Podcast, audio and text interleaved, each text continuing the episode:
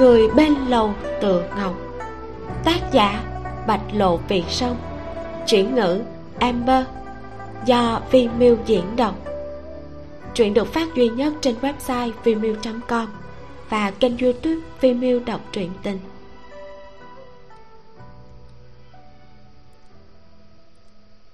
Chương 19 chuyện cũ 80 năm trước. 80 năm dài đến thế nào chứ? Mặt trời lặn hai vạn chín ngàn hai trăm lần. Nàng đã đốt năm vạn tám ngàn bốn trăm chiếc đèn lồng. Mà mỗi khi đèn tắt, nàng cũng không biết người kia có trở về hay không. Thế mà lúc này, con số kia nói ra từ miệng người khác chỉ là một con số nhẹ nhàng không có trọng lượng. Chỉ có nàng nghe thấy thì lại nhớ tới ngày mưa máu đầy trời khiến người ta không thở nổi lúc xưa. Trong ngực đau đến thắt lại. Ta nghe người ta nói thường thạc là yêu quái rất lợi hại. Tống lập ngôn đi ở đằng trước giọng điệu bình đạm. Bùi hiến phú cười nói sao có thể không lợi hại ngàn năm trước yêu thần bị phong ấn, năm đại yêu tộc hồ, hoàng, bạch, liễu, hôi nắm giữ cả vùng trời đất. Thượng thanh tư chiến đấu nhiều năm, cuối cùng giết được yêu quái lợi hại nhất là thường thạc ở huyện phù ngọc. Đến đây, năm đại yêu tộc mới bị hủy diệt. Nhân gian rốt cuộc có thể an cư lạc nghiệp. Tất cả những việc này đều nhờ vào người tên tống thành huyền kia. Tuy ta không thể cứu hắn, nhưng vĩnh viễn nhớ rõ hắn tống lập ngôn nhíu mày. Tống thanh huyền à cũng là người của thượng thanh tư sao? Tất nhiên theo bối phận thì hắn là sư tổ của ngươi. Sư phụ ngươi triệu thanh hoài là do một tay hắn nuôi lớn đó. Còn có chuyện này sao? Tổng lập ngôn lắc đầu. Ta chưa bao giờ nghe thấy người ta nhắc đến cái tên này. Sư phụ cũng chưa từng nói tới. Đó là bởi vì tống thanh huyền lấy chính ba hồn bảy phách của mình để phong ấn thường thạc hắn chết rồi, không thể vào luân hồi. Người của thượng thanh tư vì thế mà rất đau buồn. Bùi hiến phú xoay người, phát hiện tiểu nương tử phía sau không đuổi kịp mà đứng tại chỗ, duỗi tay ôm lấy đầu mình. Hắn nhớ mày, trong mắt như suy tư gì, sau đó tiếp tục nói. Cho nên sư phụ ngươi và mọi người sẽ không nhắc tới người kia. Ngươi chỉ cần nhớ rõ đó là một vị trưởng bối rất lợi hại di nguyện của hắn chính là giết hết yêu quái trong thiên hạ này. Hiện giờ thành công đã gần ngay trước mắt. Việc còn lại phải dựa vào đám tiểu bối của các ngươi nỗ lực. Tống lập ngôn nói, không phải nói năm đại yêu vương đều đã chết rồi sao? Vậy việc còn lại chẳng qua là thu thập đám yêu quái sống tạm còn lại thôi. Không phải thế.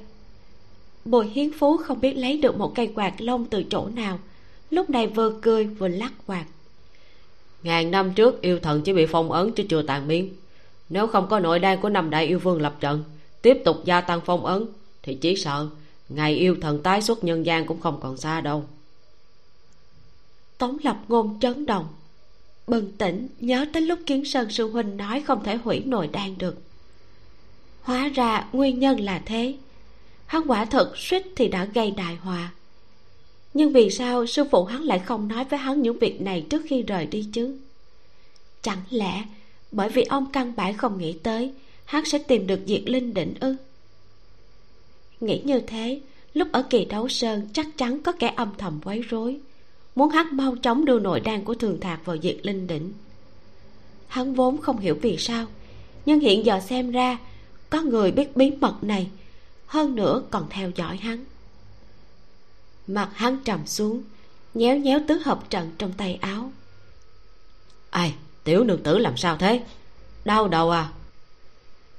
Lâu tự ngọc hơi run rẩy trước mắt là một mảnh tối sầm. Lại như con cá bị ném trên đất.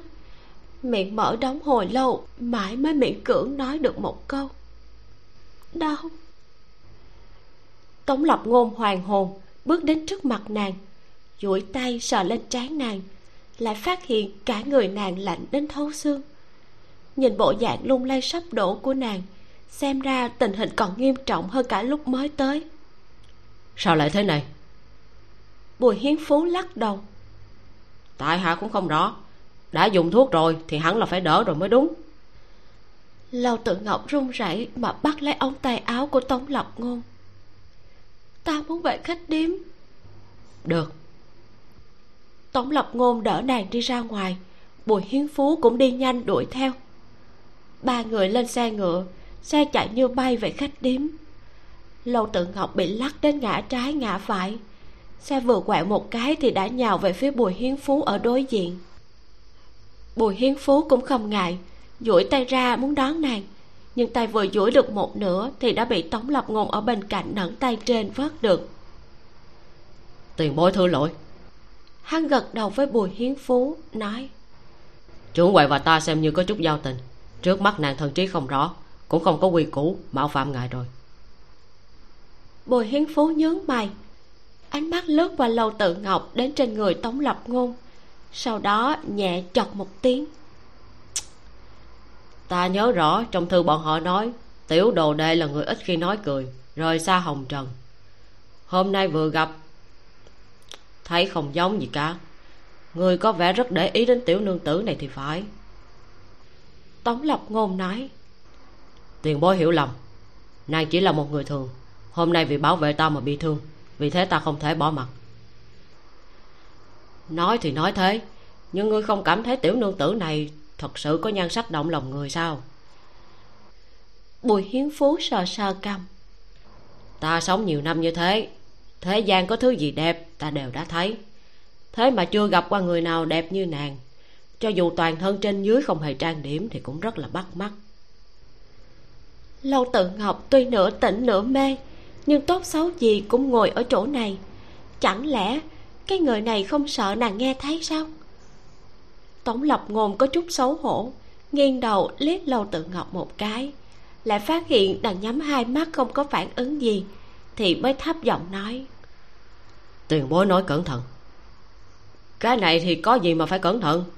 Đồ vật hay người đẹp thì đều đáng để khen. Ta cũng đâu có ý mạo phạm. Bùi hiến phú cười khẽ. Người ấy vừa nhìn là đã biết ở thượng thành tư lâu rồi cũng bị lây nhiễm cái tính ngoan cố của sư phụ ngươi. Cẩn thận sau này không cưới được vợ đâu. Mặt tống lập ngôn đỏ ẩn nhíu mày. Thân là người của thượng thanh tư sao có thể coi trọng việc trần tục tiền bối cũng nói hiện giờ thượng thanh tư phải gánh trọng trách. Vãn bối làm gì có tâm tư lo chuyện nhi nữ thường tình. Ta chính là chờ ngươi nói những lời này. Bùi hiến phú vỗ tay một cái đôi mắt hẹp dài cười rộ lên. Ta và ngươi không giống nhau. Ta quá quyến luyến hồng trần. Nếu ngươi không thích tiểu nương tử này thì ta đây phải nhanh chân mới được. Tống lập ngôn ngẩn người. Hắn lại một lần nữa hoài nghi người này rốt cuộc có phải người của thượng thanh tư không? Sao thái độ lại không nghiêm túc không ra thể thống gì như thế chứ? Ông ta một đống tuổi rồi thế mà lại đeo một gương mặt phúc hậu vô hại của thiếu niên. Đã thế cũng không có tác phong của người quân tử. Thoạt nhìn giống một tình yêu tình không đứng đắn hơn. Đại nhân tới rồi. Lúc này tống tuân ở bên ngoài hô lên một tiếng tống lập ngôn thu lại sắc mặt, đỡ lâu tự ngọc xuống xe đi vào. Vừa mới tới cửa, đã thấy lý tiểu nhị và tiểu xuân chạy ra đón. Tiểu xuân đón lấy nàng, vẻ mặt nôn nóng hỏi, trưởng quay trưởng quay làm sao vậy? Lúc đi ra ngoài không phải vẫn tốt sao? Tống lập ngôn rũ mắt, thấp giọng nói xin lỗi, rồi dẫn bọn họ đem lâu tự ngọc đỡ về phòng. Cũng không biết do động tác của bọn họ quá lớn hay thế nào mà vừa mới vào phòng lâu tự ngọc đã tỉnh thấp giọng dặn tiểu nhị à chuẩn bị một bàn tiệc rượu tốt nhất cho vị khách ngoài kia. Dừng một chút nàng lại bổ sung một câu loại nào đắt nhất ấy? Tống lập ngôn tức quá hóa cười nói đã thành cái bộ dáng này rồi mà vẫn muốn kiếm tiền sao? Bị thương có thể chịu nhưng tiền thì không thể không kiếm lâu tự ngọc nằm xuống giường, ngước mắt nhìn mới phát hiện bùi hiến phú không đi theo vào. Lúc này nàng mới ho nhẹ hai tiếng, hỏi tống lập ngôn. Đại nhân tin lời vị đại phu kia sao? Cái này thì có gì tin hay không tin? Bùi tiền bối nói cũng chỉ là chuyện năm xưa. Còn việc về nội đan của thường thạc thì chỉ cần hắn hỏi kiến sơn sư huynh, không phải sẽ rõ sao? Từ thần sắc của hắn nàng đã đoán được đáp án. Sắc môi lâu tự ngọc càng trắng hơn. Ánh sáng trong mắt cũng tối đi. Nàng nói từ khi còn nhỏ mẫu thân có nói với ta là thế nhân hiểm ác trừ chính mình thì không thể tin ai khác. Tống lập ngôn cúi đầu nhìn nàng. Cô muốn nói gì? Cô cảm thấy tiền bối đang gạt ta à? sao có thể lâu tự ngọc miễn cưỡng cong môi nói. Nô gia cũng không biết việc này cũng không quen vị tiền bối kia. Nô gia chỉ cảm thấy lời hắn không có bằng chứng quá mức vô căn cứ. Thật không ngờ trưởng quầy còn để ý cả đến những việc này. Tống lập ngôn tiến gần tới mép giường của nàng hai bước rồi nói tiếp. Nói ra thì bán quan cũng tò mò. Trưởng quầy không chỉ biết trên đời này có yêu quái lại biết dùng dấu thiên phù thậm chí còn dám động thủ với yêu quái. Bây giờ lại quan tâm đến việc của yêu quái. Cô và yêu tộc rốt cuộc có quan hệ gì? Lâu tự ngọc dời mắt. Đại nhân lại hoài nghi nô gia rồi. Đây chỉ là dò hỏi. Bản quan hôm nay chịu ân của cô tất nhiên nguyện ý tin tưởng cô hai phần. Nhưng nếu cô chỉ qua loa trả lời lấy lệ thì bản quan sẽ tiếp tục điều tra khách điếm này để nhìn xem có gì khuất tất hay không. Tiếp tục tra khách điếm nghĩa là khách điếm trưởng đăng của nàng đừng cốc mơ mà được khai trương lần nữa. Lâu tự ngọc chung mũi mặt suy sụp cứ thế bày ra bộ dáng đáng thương bị quan lão gia hãm hại. Nàng tuổi thân ngước mắt nhìn hắn trong mắt lệ đảo vòng quanh. Tổng lập ngôn không hề dao động chỉ ra lệnh. Nói lâu tự ngọc thở dài, xua tay để lý tiểu nhị và tiểu xuân ra ngoài. Cửa cũng được đóng lại. Những lời này, nếu là nói cho người khác nghe, thì nô gia hẳn sẽ bị trói lại, giải đến quan phủ. Vì tội danh lấy yêu ngôn mê hoặc dân chúng, sau đó bị thiêu chết. Nhưng đại nhân là người của thượng thanh tư, thì nô gia xin nói thẳng. Chỉ cầu đại nhân tin tưởng nô gia, cũng để khách điếm được bình an biểu tình của nàng cực kỳ thành khẩn, giọng điệu cũng hết sức đứng đắn, kể. Mười mấy năm trước, nô gia theo mẫu thân đi lân huyện nhập hàng. Lúc đi ngang qua chân núi kỳ đấu sơn thì gặp sơn tặc cô nhi quả phụ chúng ta, làm sao có thể là đối thủ của sơn tặc khi sắp phải bỏ mạng, thì trên núi đột nhiên có một người đi tới. Không sai, ta nhớ rất rõ người nọ trực tiếp bay từ trên đỉnh núi tới trước mặt chúng ta. Sáu chiếc đuôi to phía sau quấn lấy cổ đám sơn tặc, trong nháy mắt giết chết chúng. Mẫu thân ôm ta run bần bật. Cũng chưa kịp cảm tạ ân nhân, thì người nọ đã mang theo thi thể đám sơn tặc kia mà đi. Khi đó ta còn điên thiếu không hiểu chuyện. Cảm thấy người này là người tốt, vì thế lập tức gọi hắn là đại ca. Người nọ quay đầu cười với ta ta nhớ rõ nụ cười kia thật đẹp, giống như ánh mặt trời mọc trên đỉnh núi vậy. Nhưng mà sau đó mẫu thân nói, người nọ là yêu quái, không có ai có sáu cái đuôi cả, cũng không có người nào có thể đi và đến trong nháy mắt. Chúng ta sợ yêu quái, nhưng mạng của chúng ta là do yêu quái cứu. Giống người thì cũng có kẻ tốt kẻ xấu, yêu quái cũng có yêu quái tốt và xấu. Từ đó về sau mỗi năm, ta đều theo mẫu thân đến chân núi kỳ đấu sơn để tế bái. Sau khi kế thừa khách điếm này, ta không rảnh rỗi lên núi nữa, nhưng mà vẫn nghĩ cách mở tế đàn. Chỉ vì muốn cảm tạ ân cứu mạng của yêu quái kia. Tống lập ngôn trầm mặt mà nghe. Đột nhiên nhớ tới lần đầu tiên hắn tới khách điếm trưởng đăng. Lúc đó hoắc lương đã nói, vậy lâu trưởng quầy này không phải là người xấu nhưng có chút thích lại nhải lại tin vào chuyện yêu ma quỷ quái. Năm trước còn bị phát hiện lén lập tế đàn ở miếu thành hoàng, gây ra không ít lời nghị luận. Hóa ra là có chuyện như vậy. Hắn mím môi, trong lòng cuối cùng cũng không còn hoài nghi nàng nữa. Chương hai mươi, ngươi chột dạ ngươi mới chột dạ ấy thế gian này có rất ít người tin vào yêu quái nhưng chuyện này chẳng ảnh hưởng gì tới việc yêu quái có tồn tại. Tổng lập ngôn tin lâu tự ngọc nói thật nhưng hắn vẫn nói yêu quái có kẻ tốt nhưng đó là một trong trăm vạn người có người tốt và chiếm đa số không thể đánh động yêu và người được. Cô có thể nhớ kỹ ân tình của yêu quái nhưng đừng coi chúng là thứ tốt. Lâu tự ngọc dùng sức cắn răng cô đang bị thương thì nghỉ ngơi đi. Bả quan đi xem tiền bối thế nào. Đại nhân đi thông thả. Nhìn theo hắn ra cửa, lâu tự ngọc tức giận đến mức đang nằm cũng bật dậy hùng tợn mà đấm gối đầu.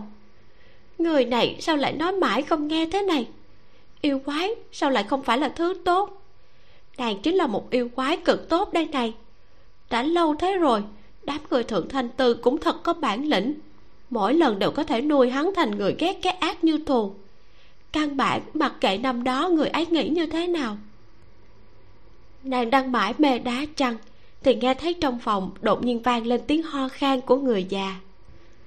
Lầu tự ngọc lập tức cứng người, nghiêng đầu nhìn về phía góc phòng. Một cái chổi vô cùng bình thường, đột nhiên chậm rãi hóa thành hình người. Người kia mặc một thân xiêm y vá chằng vá đục lưng còng thở dài. Khóe miệng vừa kéo, lầu tự ngọc đã thấp giọng mắng. Ngươi chỉ là một cái chổi có thể đừng học bộ dạng thở vắng than dài của loài người được không? Cái chổi hoặc nói đúng hơn là mộc trưởng quầy của hiệu cầm đồ bên cạnh, tiến lên nói. Cái này cũng không phải vì tiểu nhân muốn thở dài mà thật sự cảm thấy tạo hóa trêu người. Ngàn năm trước thượng tôn đối xử với phạm nhân và yêu quái bình đẳng trảm ác diệt gian hiện giờ ngài ấy tái thế làm người, lại nói yêu không phải thứ gì tốt. Muốn trách thì trách đám lão già cổ hủ của thượng thanh tư ấy. Đây vốn không phải ý tưởng ban đầu của chàng. Lâu tự ngọc liếc mắt nói, chàng hiện tại đã chẳng nhớ rõ cái gì hết tiểu nhân biết, cô nương nhất định sẽ che chở cho ngài ấy. Nhiều năm rồi vẫn cứ như thế. Chỉ là tiểu nhân vẫn muốn khuyên cô nương một câu. Ngài ấy vốn không thể tiếp tục luân hồi. Tám mươi năm trước, cô nương đã tận mắt nhìn thấy ngài ấy hồn phi phách tán. Ba hồn bảy phách chẳng còn lại chút gì.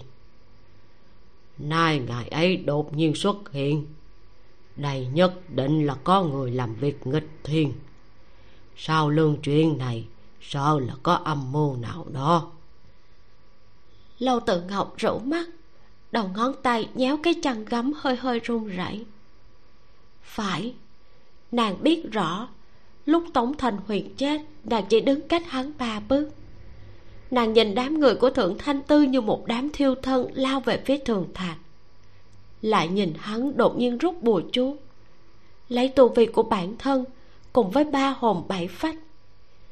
Giống hệt ngàn năm trước, không màng tất cả mà niệm phong yêu quyết. Hắn thậm chí không hề quay đầu lại liếc nhìn nàng một cái. Cũng căn bản không nhớ tới sáng hôm đó. Hắn còn nói muốn cùng nàng xem hoàng hôn. Thầy tiểu cô nương lục tịch như nàng đốt đèn lồng trên cao ở trong mắt hắn, an nguy của chúng sinh luôn quan trọng hơn mọi thứ khác, thậm chí cả bạn của hắn. Cho dù nàng đã đợi hắn lâu đến vậy, thế nhưng vẫn bị hắn bỏ lại hết lần này đến lần khác. Nàng cứ một năm lại một năm cô độc mà canh khách điếm trưởng đăng, chờ hắn trở lại, nhưng hắn cũng không thương nàng.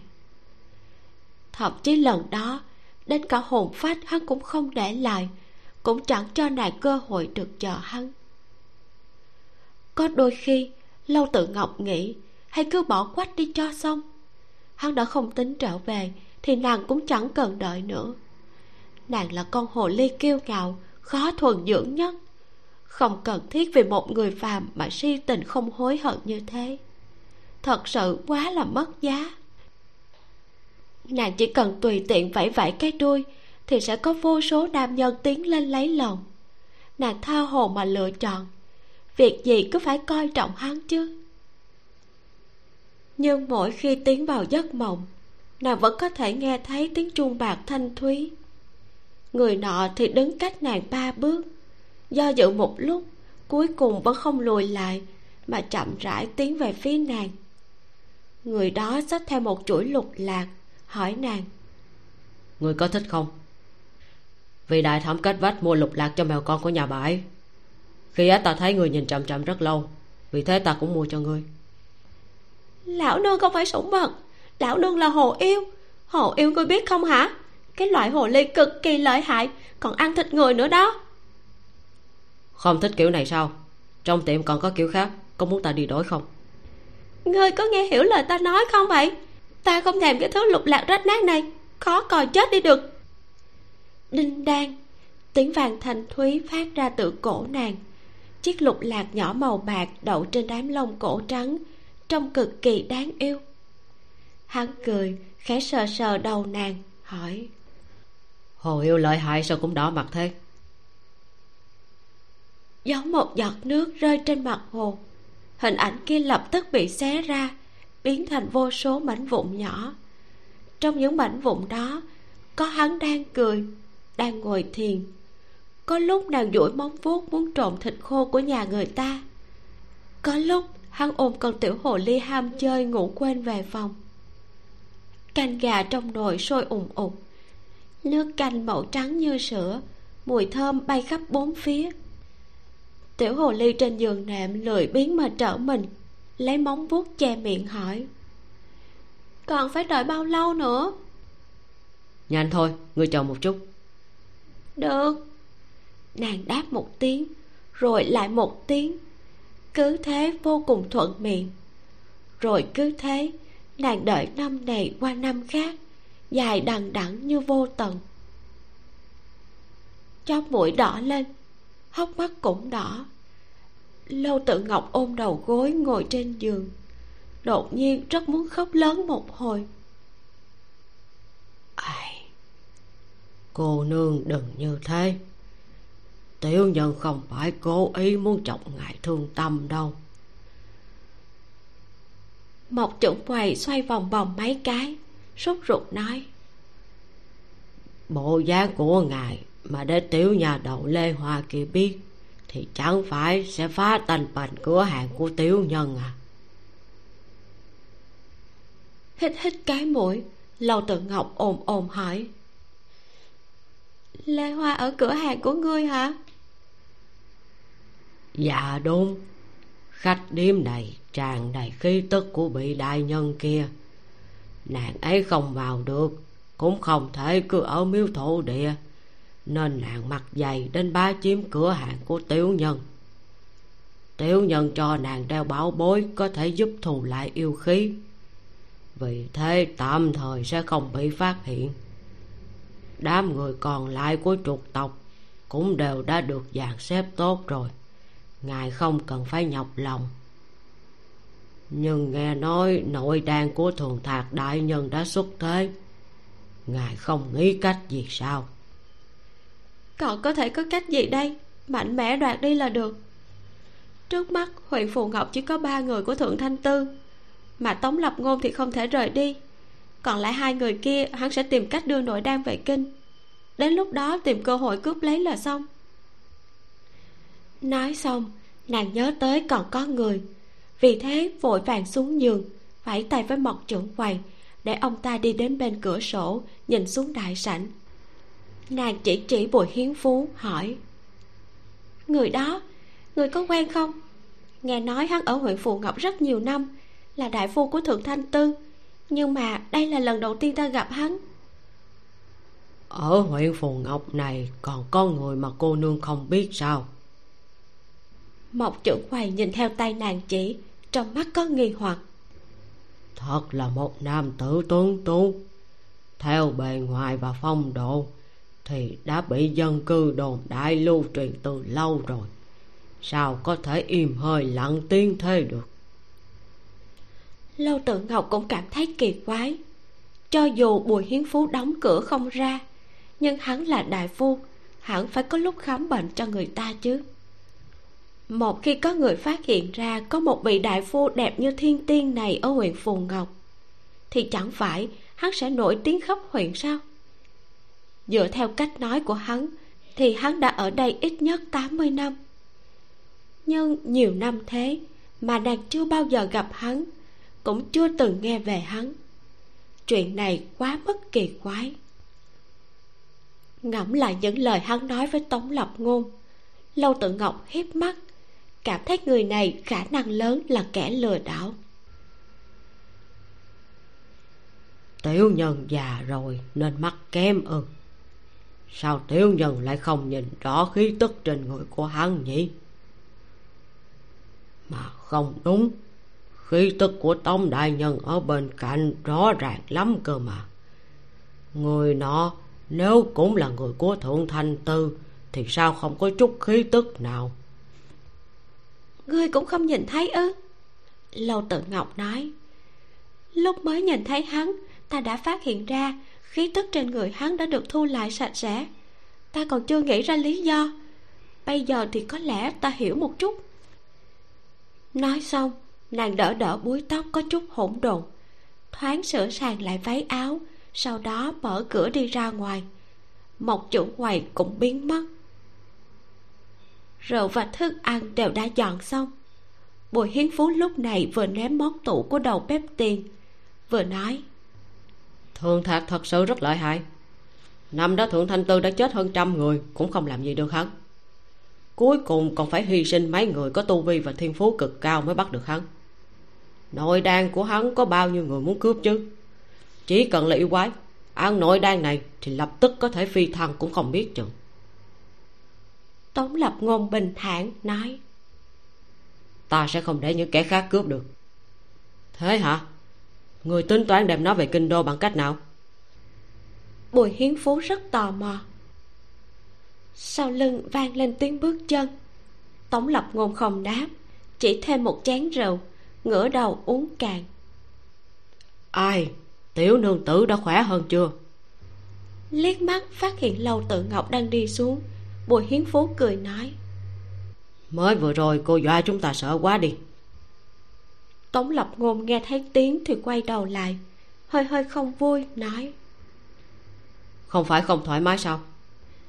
Nô gia nằm trong chốc lát cảm thấy không ngủ được lại nhớ tới bùi đại phu là khách vì thế cũng không thể chậm trễ nên mới đi xuống. Lâu tự ngọc cười tủm tỉm ngồi xuống đối diện bùi hiến phú. Thế nào ạ? À? đồ ăn ở đây có hợp với khẩu vị của ngài không hợp. Món ngon xứng với rượu ngon rượu ngon xứng với mỹ nhân. Một chuyến đi này của ta đúng là rất đáng. Bùi hiến phú cười kính nàng một ly. Hắn vừa nâng tay áo uống rượu, vừa nhìn quanh bốn phía khách điếm. Chỉ là có chuyện khiến ta cảm thấy kỳ quái. Hả? Mời đại phu nói. Quét mắt một vòng hắn quay lại nhìn lâu từ ngọc một lúc rồi mới nửa hiếp mắt nói. Ta vốn cũng không có nhớ ra. Nhưng bây giờ ngồi đây thì đúng là thấy rất quen. Chú quậy năm đó cũng là nữ, cũng họ lâu bùi hiến phú lắc lắc đầu, đôi mắt dính trên người đối diện.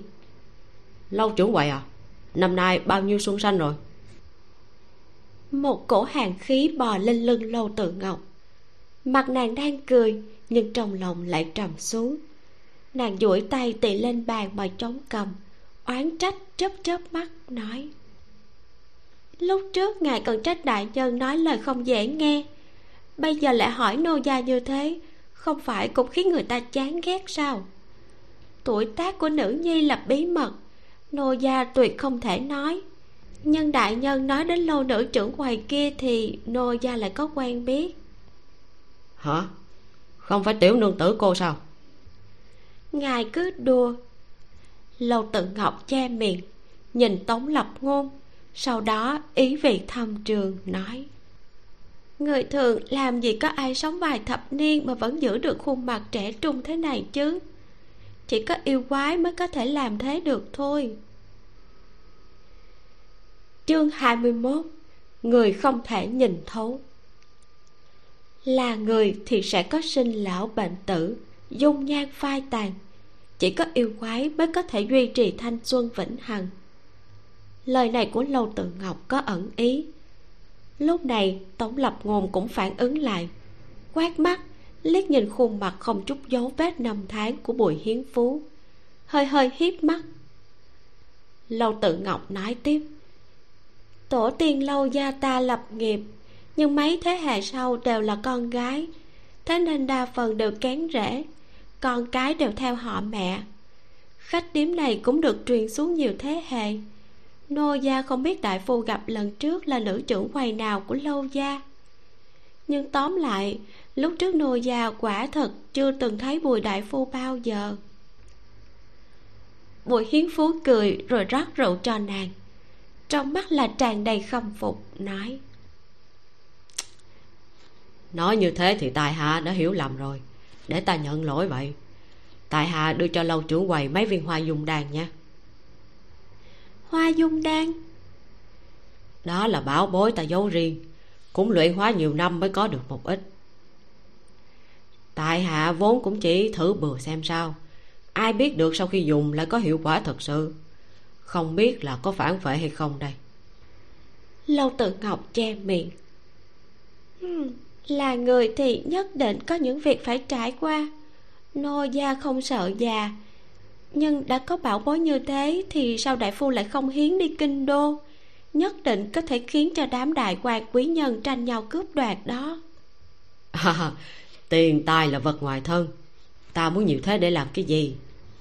Đại phu thật đúng là phong độ coi tiền tài như cặn bã.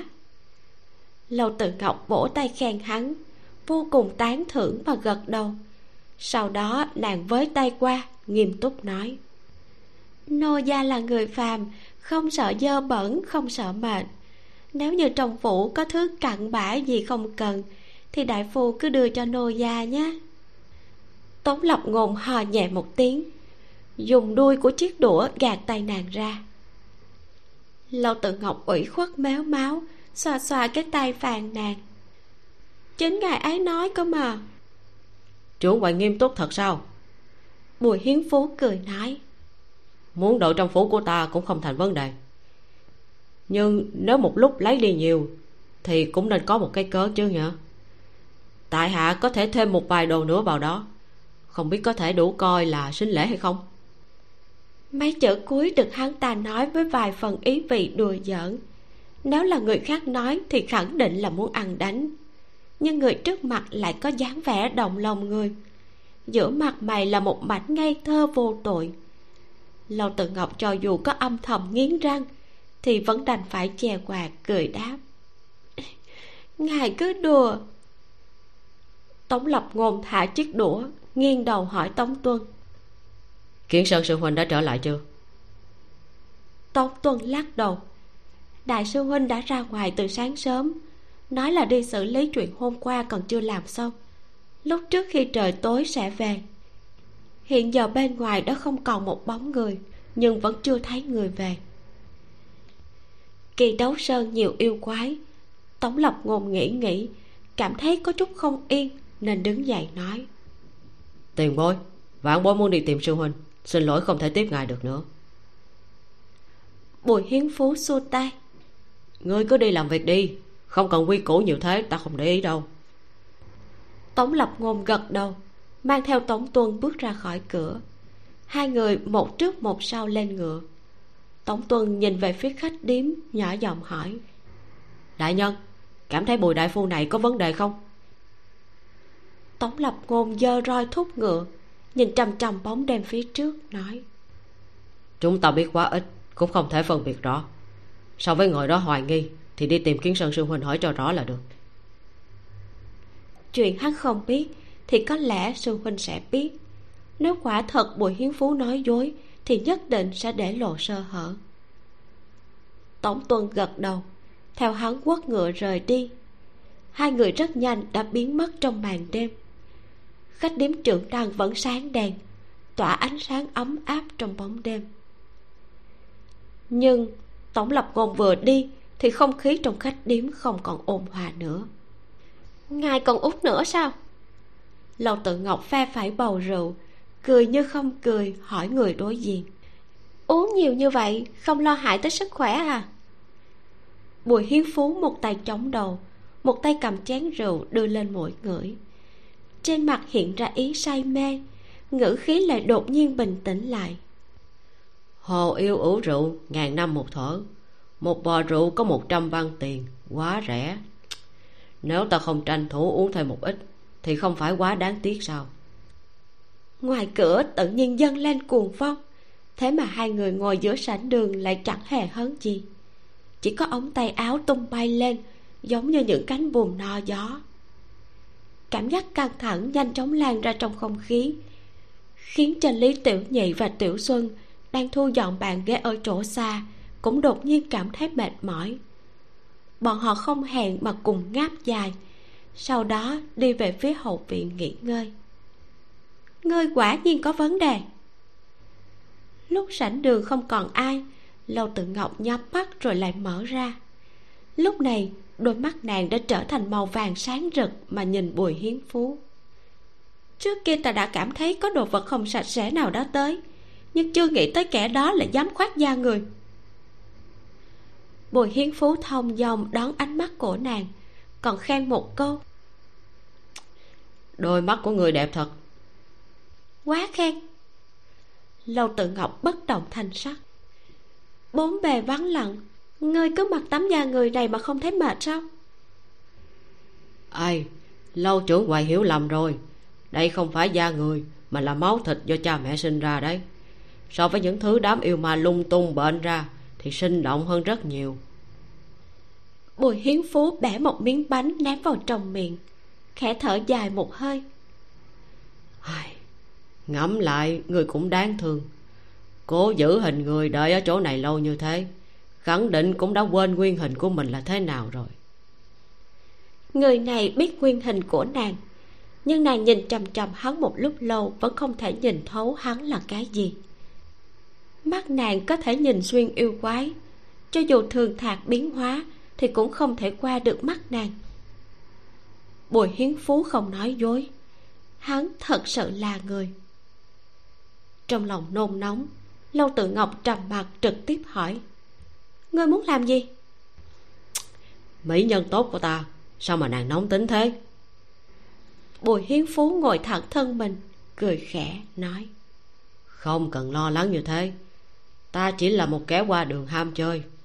Ta một không đến thu yêu, hai không tới chặn đường. Chẳng qua thấy tiểu nương tử có hai phần tư sắc, nên mới muốn vui đùa với nàng một chút mà thôi.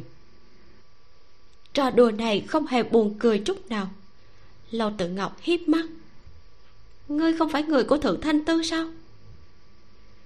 Thượng thanh tư truyền cho ta y đạo, ta cũng chịu ơn của thượng thanh tư. Nhưng cả người ta không có khí thế nên tự nhiên cũng chẳng liên quan gì tới bọn họ. Người muốn nói ta không phải người của bọn họ, cũng không phải là không được. Bùi hiến phú lấy bầu rượu trong tay nàng, ngửa đầu uống hai ngụm. Đôi mắt thỏa mãn mà nheo lại, nói. Nhưng ta cũng sẽ không giúp người làm chuyện xấu đâu. Giận sôi máu, lâu tự ngọc trợn mắt. Từ khi nàng sinh ra đến bây giờ, ngoài việc từng trộn thịt khô của nhà hàng xóm cắn chết mấy con gà của người trong thôn lừa mất sâu hồ lô đường của một đứa nhỏ. Thì nàng chưa bao giờ làm chuyện gì xấu. Người trước mặt tuy là kẻ cợt nhã không đứng đắn nhưng nàng có thể cảm giác được hắn không có thiện chí. Thời gian cũng không còn sớm nữa ta cũng nên về thôi. Bùi hiến phú đứng dậy dưới chân lão đảo hai bước rồi quay đầu cười nói ngày mai ta lại tới sao nàng có thể để cho hắn đi chứ? Lâu tự ngọc hừ nhẹ, đập một phát lên cái bàn vuông. Cánh cửa khách điếm vốn đang mở bỗng khép lại. Bốn phía cửa sổ cũng đóng lại theo. Chính cái đuôi to phần phật bung ra, nháy mắt đã lấp đầy cả sảnh đường. Bùi hiến phú xoay người, liếc mắt đánh giá nàng. Sau đó khó hiểu mà vuốt cầm hỏi. Ngươi nhiều đuôi như thế, giấu ở đâu vậy? Không bị rách váy à? Không muốn ba hoa với hắn lầu tự ngọc quét đuôi qua, bốn phương tám hướng cuốn về phía hắn, gần như là chặn hết đường lui, chắc chắn có thể bắt được hắn. Nhưng đám đùi tuyết trắng quay cuồng siết chặt một lúc, sau đó nàng nhíu mày nhìn, thì làm gì còn bóng dáng của bùi hiến phú ở đâu nữa? Cửa sổ không nhúc nhích, một kẻ sống sờ sờ cứ thế mà biến mất. Từ búi tóc đen nhánh của lâu tự ngọc mọc lên hai cái tai hồ ly vẫy trước vẫy sau tiếng gió tiếng đèn lồng lay động sàn sàn và tiếng bước chân trên đường đều chui hết vào tai nàng. Nàng định thần hồi lâu mới nghe thấy ở cách đó một dặm có người cười nhẹ nói. Hôm nay rượu và thức ăn thật sự rất hợp với khẩu vị của ta. Trưởng quầy cũng đừng để bụng chúng ta còn rất nhiều cơ hội để gặp nhau. Đuôi và tai hồ ly cùng nhau biến mất. Lâu tự ngọc hung tợn mà đạp lên một cái ghế cái gì mà thân xác người phàm chứ? Nàng không tin có người thường nào có thể chỉ trong giây lát đã chạy xa như thế. Nhất định còn có chuyện gì đó mà nàng không biết, hoặc là nàng đã bỏ qua.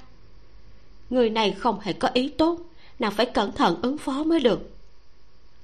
Phòng miệng tức giận trong chốc lát, lâu tự ngọc lấy lại tinh thần, đau lòng mà xoa xoa bột phấn của cái ghế bị nàng đạp. Tiền đó, đều là tiền hết lần sau có tức cũng không thể trút giận lên tiền được. Nàng cầm bút lông ghi sổ một bàn cơm này. Lâu tự ngọc thầm nghĩ, chờ tống lập ngôn tới tính tiền, nàng phải đòi nhiều hơn một chút mới được. Tống lập ngôn đang ở chân núi tìm người, lập tức hắt xì. Đại nhân! Tống tuân lo lắng hỏi. Ban đêm ở đây gió lạnh, hay là chúng ta về trước nha? Người ở trạm dịch nói kiến sơn sư huynh xuất phát vào giờ mùi không lý nào đến giờ còn chưa về. Thần sắc hắn có chút nghiêm trọng. Tìm thử nữa xem. Diệp kiến sơn tuy là đại sư huynh nhưng khi còn bé chịu thương tổn nghiêm trọng. Tu vi vì thế vẫn không thể tăng tiến. Nếu hắn gặp phải đại yêu quái thì đúng là phiền toái. Đúng lúc này núi rừng đen sì đột nhiên hiện lên một tia sáng. Chỉ trong chớp mắt đã tắt ngấm. Tống lập ngôn đã nhận ra vì thế, lập tức lên ngựa chạy về phía tia sáng vừa nổi lên kia. Tiếng vó ngựa cực kỳ rõ ràng trong núi rừng yên tĩnh. Hắn đi được nửa đường thì dứt khoát bỏ ngựa lại, dặn tống tuân chờ tại chỗ, còn mình thì đi trước. Rừng cây rậm rạp có dây leo mọc lan tràn, cành lá xum xuê che kín cả ánh trăng. Ở sâu trong rừng cây, bên cạnh hồ nước diệp kiến sơn cả người đầy máu đang dựa vào rễ cây. Mũ trùm cũng đã bị nhuộm thành màu xanh đen. Hắn run rẩy, muốn rút chân ra khỏi hồ nước, nhưng không biết tại sao mãi mà không thể động đậy nổi. Hồ nước nổi lên gợn sóng, một con rắn màu đen phun lưỡi rắn, đầu vừa nhô ra khỏi nước thì đã biến thành một mỹ nhân. Bàn tay mảnh dài vươn lên, chậm rãi, nắm lấy mắt cá chân của hắn không. Không. Giọng nói mong manh phát ra từ cổ họng. Diệp kiến sơn sợ tới mức nhắm chặt mắt. Nhưng đợi một lúc mà cả người không những không bị con xà yêu kia kéo vào trong hồ nước, lực kéo trên chân còn lỏng ra. Diệp kiến sơn ngay ra mà trợn mắt, thì lập tức thấy tống lập ngôn đang cầm kiếm đứng trước mặt hắn. Giải chỉ kiếm phát ra ánh sáng trắng thuần bức cho xà yêu kia phải quay lại giữa hồ. Là ngươi. Mỹ nhân xà hiếp mắt. Lần trước đã tha cho ngươi một mạng. Lần này ngươi lại chủ động đưa tới cửa. Tống lộc ngôn nhíu mày. Hiển nhiên không nhớ rõ con yêu quái này khi nào thì buông tha cho hắn. Nhưng tin tức về tộc xà yêu đã mất từ sau khi yêu vương câu thủy bị giết. Người của thượng thanh tư đều tưởng bọn họ đã diệt tộc ai ngờ vẫn còn có kẻ ẩn nấp đâu đây. Còn yêu quái trước mắt tu vi cũng không kém. Mùi máu tươi trên người cũng rất nặng. Hiển nhiên đã tạo không ít sát nghiệp. Chương 22 cùng chi đúc vách. Trong mắt tống lập ngôn thì phàm là yêu quái đều phải giết. Mà yêu quái sát nghiệp nặng thì càng khó thoát tội chết. Phải diệt chân thân hủy hồn phách để bồi thường mạng người. Cho nên mỹ nhân xà vừa động, hắn đã nhanh chóng ra tay trước. Giải chỉ kiếm sáng rực vá không chém tới. Ken một tiếng chạm vào cái đuôi của xà yêu đang quật tới. Núi rừng lúc này chấn động quả đen bay từng đàn. Tổng lập ngôn phải lùi nửa bước, mà mỹ nhân xà cũng rít lên một tiếng. Sương đen tỏa khắp, bốn phía đã không còn quan cảnh người thường có thể nhìn thấy. Diệp kiến sơn nhìn quanh hoảng loạn nói. Sư đệ mau tìm cơ hội đi thôi. Nơi này không thể ở lâu được. Tống lập ngôn đang dõng lên rễ cây mượn lực né tránh lưỡi rắn phun ra. Làm gì còn rảnh để trả lời hắn? Một con diều hâu xoay người đậu giữa cành lá xum xuê. Hắn nhắm mắt trong tay áo bay ra ba lá bùa dừng trước mặt. Hắc bạch một thần lại chướng vệ thật. Tâm chỗ mình nói khí thường tồn hắn nhanh chóng niệm chú. Một chữ tồn vừa dứt thì lá bùa đầu tiên lập tức cháy. Hai mắt hắn như có ánh sáng xẹt qua. Lúc mở mắt thì thân hình mỹ nhân xà chậm rãi hiện ra giữa làn sương đen. Lúc này, nàng ta đang ở phía đông nam, hút đầu phun độc về phía hắn. Tống lập ngôn không hề tránh né, mà hóa khí thành trưởng phong, trực tiếp đánh bay đám độc độc kia. Trên tay hắn lại niệm quyết. Lá bùa thứ hai lúc này cháy lên ánh lửa lóe một cái đâm vào, khiến cho mỹ nhân xà rít gào một tiếng. Hóa yêu khí thành vô số con rắn độc trường về phía hắn. Có thể đem yêu khí hóa thành vật thật thì bản lĩnh cũng không nhỏ. Huống chi trong chớp mắt, nàng ta đã có thể hóa ra một đống rắn lúc nhúc khắp núi. Vì thế, trong lòng tống lộc ngôn đã có tính toán. Hắn dậm chân, lá bùa hiện ra hàng yêu trận, ánh sáng tỏa khắp nơi. Lúc ánh sáng tới gần lũ rắn độc thì bọn chúng con nào con nấy dựng thẳng thân, thống khổ vùng lưỡi rắn. Đảo mắt nhìn lại, hắn thấy mặt mỹ nhân xà cũng trắng bệch. Đạo nhân và yêu quái cùng đánh giá nhau. Chiêu thức chẳng qua chỉ là bề ngoài. Tu vi bản thân và chiêu số nhiều hay ít, mạnh hay yếu mới quyết định sống chết. Nếu dùng lực cao hơn đối phương một chút, thì chính là để bảo vệ mạng sống. Còn nếu dùng lực cao hơn đối phương nhiều, thì chính là đánh trả người của thượng thanh tư luôn thích truyền thụ quan niệm lấy phương thức bảo vệ mạng sống làm chủ mới ổn thỏa. Nhưng tống lập ngôn cảm thấy quá phiền toái. Có thể dùng mấy chiêu đã đánh chết yêu quái thì sao còn phải để lại đường sống? Cho nên lúc lá bùa thứ ba bốc cháy dù diệp kiến sơn không nhìn thấy gì thì cũng không thể không nhìn thấy ánh sáng trắng kia. Sư đệ! Hắn hò ra một búng máu hô lên con ngươi không có tình cảm của mỹ nhân xà ở trong đám sương đen càng thêm âm lãnh. Nàng ta nhìn tia sáng kia đột nhiên vọt lên cao, lưỡi rắn vừa phun ra, đã bọc một viên nội đan tỏa ánh sáng màu hồng. Màu hồng ấy lóe lên một cách yêu dị. Tuy không chói mắt, nhưng sát khí bốn phía nhất thời dâng lên càng cao. Kèm theo đó là một màn sương mù, khiến cho người ta không thở nổi. Thấp thoáng cảm giác bi thương cá chết lưới rách tống lập ngôn không hề hoảng sợ. Tính toán mình có thể có nửa cái mạng mà về, nên lập tức nâng tay áo muốn ra tay. Nhưng hắn vừa muốn ra tay, thì đột nhiên thấy tay áo trầm xuống. Có thứ gì đó nặng đến nỗi cả nửa người hắn đều nghiêng trên mặt đất. Tay phải đang bắt quyết bị kéo xuống, toàn bộ cánh tay thậm chí còn không nâng lên được. Mà chỉ một sơ hở này đã để cho mỹ nhân xà ở đối diện bắt lấy nàng ta nuốt nồi đan lại, lập tức phun ra một ngụm khí độc. Tống lập ngôn lấy tay trái hóa khí để chặn lại. Ai ngờ, luồng khí độc này nhìn thì tầm thường, nhưng lại mang theo sức mạnh của nội đan nên khí hắn hóa ra không ứng phó được. Độc khí cứ thế phá tan ánh sáng, đánh về phía hắn. Trong lúc nghìn cân treo sợi tóc này, cho dù hắn có phản ứng nhanh đến mấy cũng không kịp. Vì thế chỉ có thể nghiêng đầu tránh để bị thương chỗ hiểm. Nhưng lạ thay, độc khí vừa mới chạm đến đuôi tóc tung bay, thì trên người hắn liền toát ra một luồng ánh sáng không thuộc về bản thân. Luồng sáng này thay hắn hấp thu hết độc khí. Ánh sáng xoay chuyển, giống một tầng lưu ly gắn vào trên người hắn, nhưng giờ đã bị nhuộm thành màu đen, dần dần xuất hiện vết rạn. Sau đó ban một tiếng nổ tung tan thành vô số mảnh nhỏ rơi vào bụi rậm. Nó giống như đám đom đóm bay lên vì bị kinh sợ, lấp lánh từng điểm nhỏ.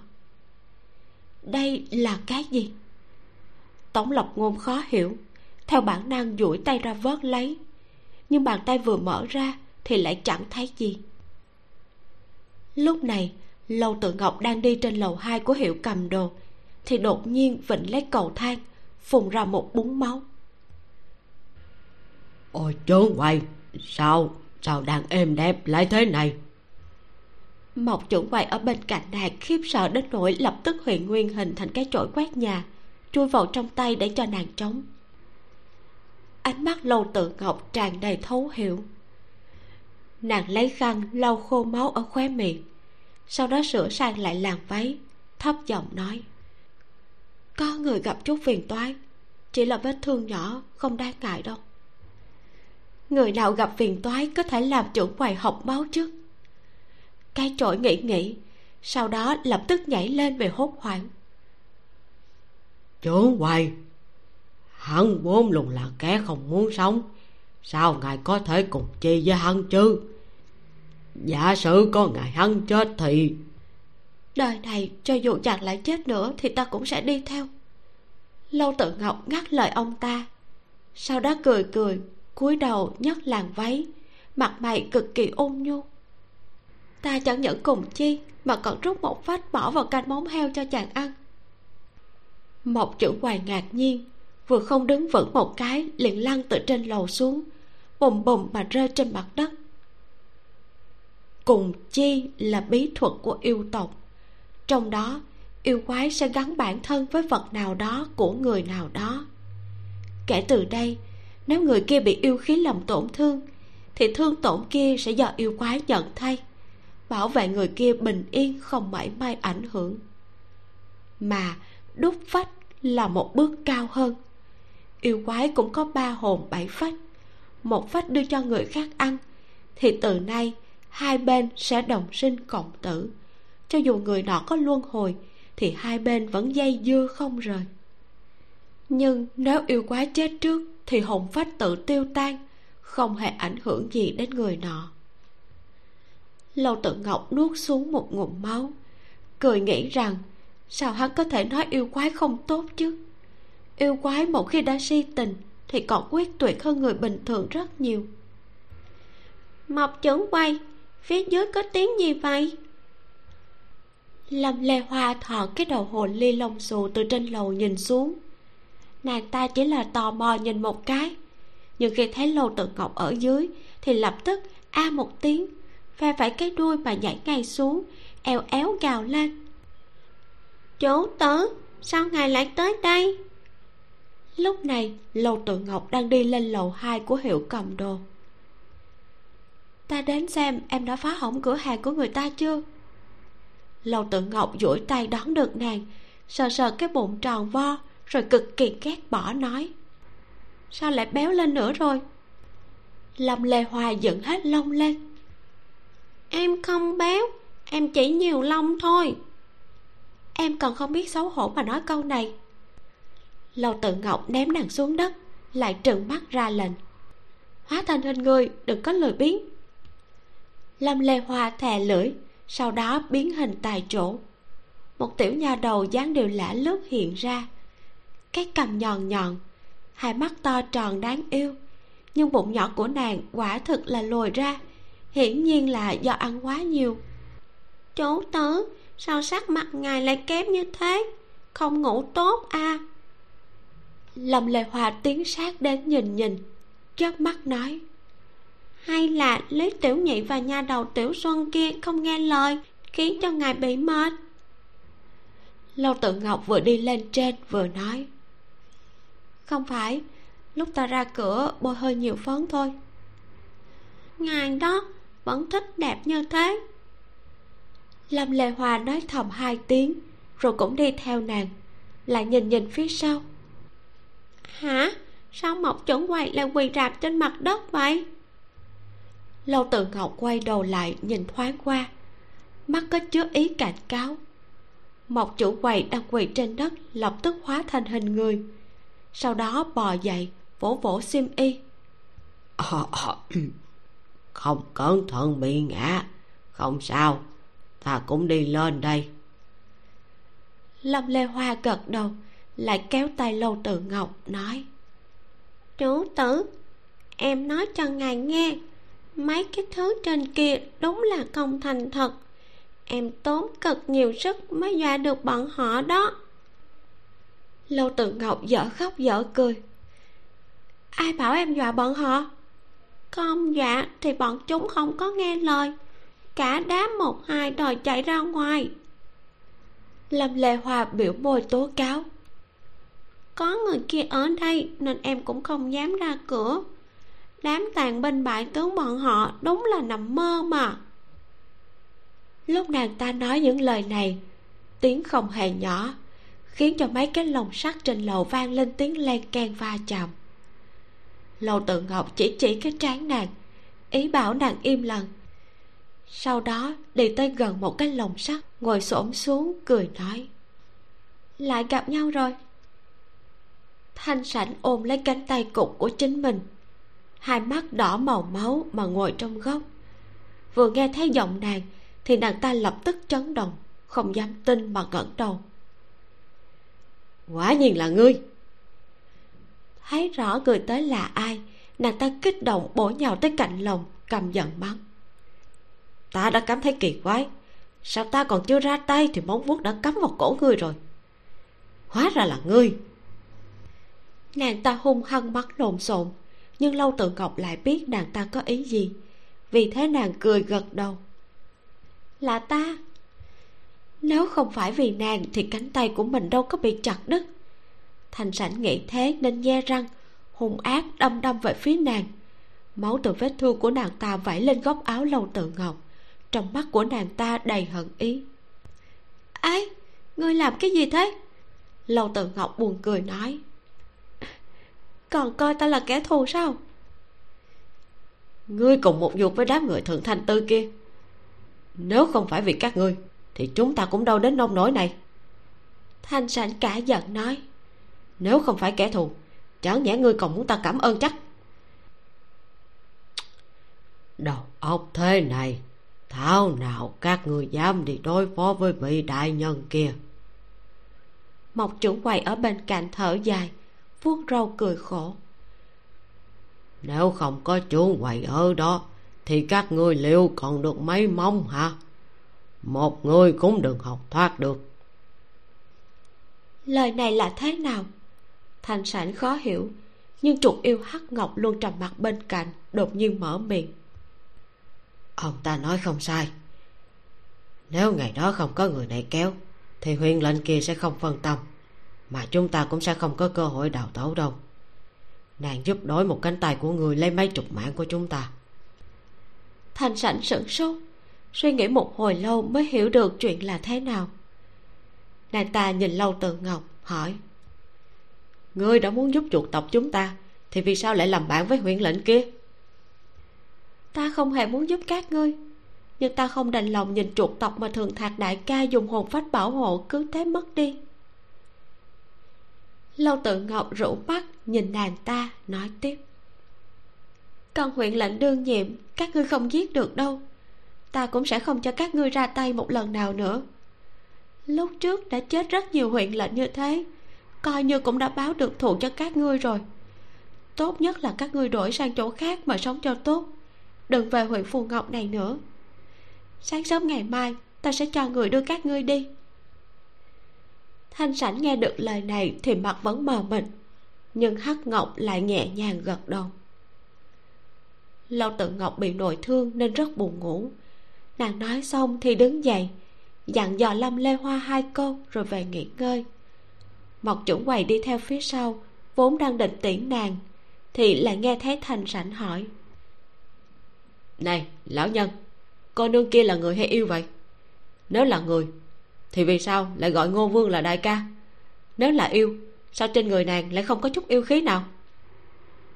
Mộc trưởng quầy dừng bước nghĩ nghĩ rồi vuốt râu nói nàng ấy à là một yêu quái nhưng không có tâm địa của yêu quái. Nếu đã không có yêu tâm thì lấy đầu ra yêu khí. Không có yêu tâm ư? Vậy yêu tâm của nàng ấy chạy đi đâu rồi? Thanh sảnh ngạc nhiên. Bị đại yêu nào đó ăn rồi sao? Mộc chuẩn quay ngừng lại thở dài nói. Nếu bị ăn rồi hóa ra lại hay. Chương 23 không xong, sắp lộ rồi. Giờ tí một khắc toàn bộ huyện phù ngọc đều đang say ngủ trong đêm tối. Lúc này, trên đường cái lại vang lên tiếng vó ngựa lộc cộc. Tống tuân nửa đỡ diệp kiến sơn ngồi trên lưng ngựa, nhìn máu của hắn chảy dọc ngón tay xuống dưới trong lòng hắn tuy sốt ruột, nhưng cũng không dám đi nhanh hơn. Tống lập ngôn kéo dây cương đi ngay bên cạnh, nghe thấy tiếng diệp kiến sơn yếu ớt nói chuyện. Biết kỳ đấu sơn không yên phận, nên ta đã cố ý đi đường nhỏ. Ai biết lại gặp phái xà yêu kia chứ? Mà càng kỳ quái hơn là, nàng ta hình như biết rất nhiều việc há mồm ra đã muốn ta giao tứ hợp trận. Ta vừa nói không thì nàng ta đã động tay. Diệp kiến sơn cố sức đào đào đai lưng của mình rồi móc ra được một viên ngọc châu đưa cho tống lập ngôn. Đây là thứ rơi xuống từ trên người xà yêu. Ta thấy không giống yêu vật nên tùy tiện thu lấy. Viên châu màu ngọc xanh biếc chất lượng không quá tốt có lẽ là rơi xuống từ trong cài của một cô nương. Tống lập ngôn đón lấy nhìn kỹ thì thấy có chút quen mắt nhưng nhất thời lại không nhớ đã gặp ở đâu. Cất hạt châu kia đi xong hắn lại hỏi sư huynh có biết một người tên là bùi hiến phú hay không? Là một đại phu ở huyện phù ngọc. Bùi tiền bối à? Diệp kiến sơn giống như có quen biết hắn ho khan hai tiếng rồi gật đầu nói. Sư phụ thường nhắc tới ông ấy. Đó là một quái nhân. Vốn có thể về kinh nhận quan to lộc hậu. Nhưng cứ khăng khăng muốn sống ngày tháng tiêu diêu. Sư đệ đã gặp ông ấy ư? Tống lập ngôn nhíu mày. Siết dây cương suy nghĩ một hồi lâu mới nói. Ta cảm thấy ông ta có chút cổ quái ông ta vốn cổ quái. Trưởng giả của thượng thanh tư đều biết chuyện này. Ông ta còn thường xuyên luyện mấy thứ đàn dược kỳ quái. Nói là cái gì mà trường sinh bất lão, nhưng chẳng ai thèm tin. Ta đã từng thấy ông ta. Đó là vào hai mươi năm trước đi theo sư phụ tới đây học tập. Hắn vừa nói thế thì chứng tỏ bùi hiến phú quả thật không nói dối hắn là người của thượng thanh tư, cũng thật sự là một vị tiền bối. Còn chuyện dung nha không già, thì có lẽ do công dụng của viên hoa dung đan kia. Lúc này tổng lập ngôn gật đầu, không nghĩ nhiều nữa. Khách đếm trưởng đăng vẫn sáng đèn như cũ. Từ xa nhìn vào khiến lòng người thực an ổn. Tổng lập ngôn thở dài một hơi, mới phát hiện cả người mình vẫn luôn căng cứng hắn lắc đầu, xoay người xuống ngựa đi đỡ diệp kiến sơn. Đại nhất lâu tự ngọc không biết là bị đánh thức hay vẫn chưa ngủ mà khoác theo áo ngoài, cầm đèn lồng ra đón từ cửa. Nàng xoa xoa đôi mắt, nói, sao ngài về muộn vậy? Ai, vị này sao lại bị thương nặng thế này? Đỡ diệp kiến sơn vào cửa, tống lập ngôn nói, gặp phải một con xà yêu có tu vi không thấp lâu tự ngọc cả kinh vừa dẫn đường cho hắn vừa quay đầu lại nhìn hắn. Đại nhân không sao chứ? Con xà yêu kia nửa đường chạy mất còn ta thì không sao. Có điều sư huynh bị thương nặng cho nên sáng sớm mai phải mời bùi đại phu tới đây nhìn xem sao. Tống lập ngôn đỡ người về phòng lại để tống tuân thay diệp kiến sơn băng bó cầm máu một lần nữa sau đó mang theo lâu tự ngọc đi ra ngoài. Ngài ấy chỉ bị ngoại thương đại phu bình thường xem cũng được không cần thiết phải mời bùi đại phu đâu. Lâu tự ngọc đứng ở hành lang biểu môi nói người nọ nhìn thế nào cũng không phải kẻ đứng đắn. Dù gì tiền bối cũng có y thuật cao minh để ngày ấy đến khám ta cũng yên tâm hơn. Lâu tự ngọc khinh thường mà trợn mắt. Trên đời này hạng người nào cũng có không thể tùy tiện nghe người khác nói hai câu mà ngài đã tin đại nhân vẫn nên cảnh giác một chút mới được tránh cho đến lúc bị người ta lừa. Tống lập ngôn cười khẽ cảm thấy vị trưởng quầy này dông dài như bà thím vì thế không nhịn được mà trêu chọc nàng.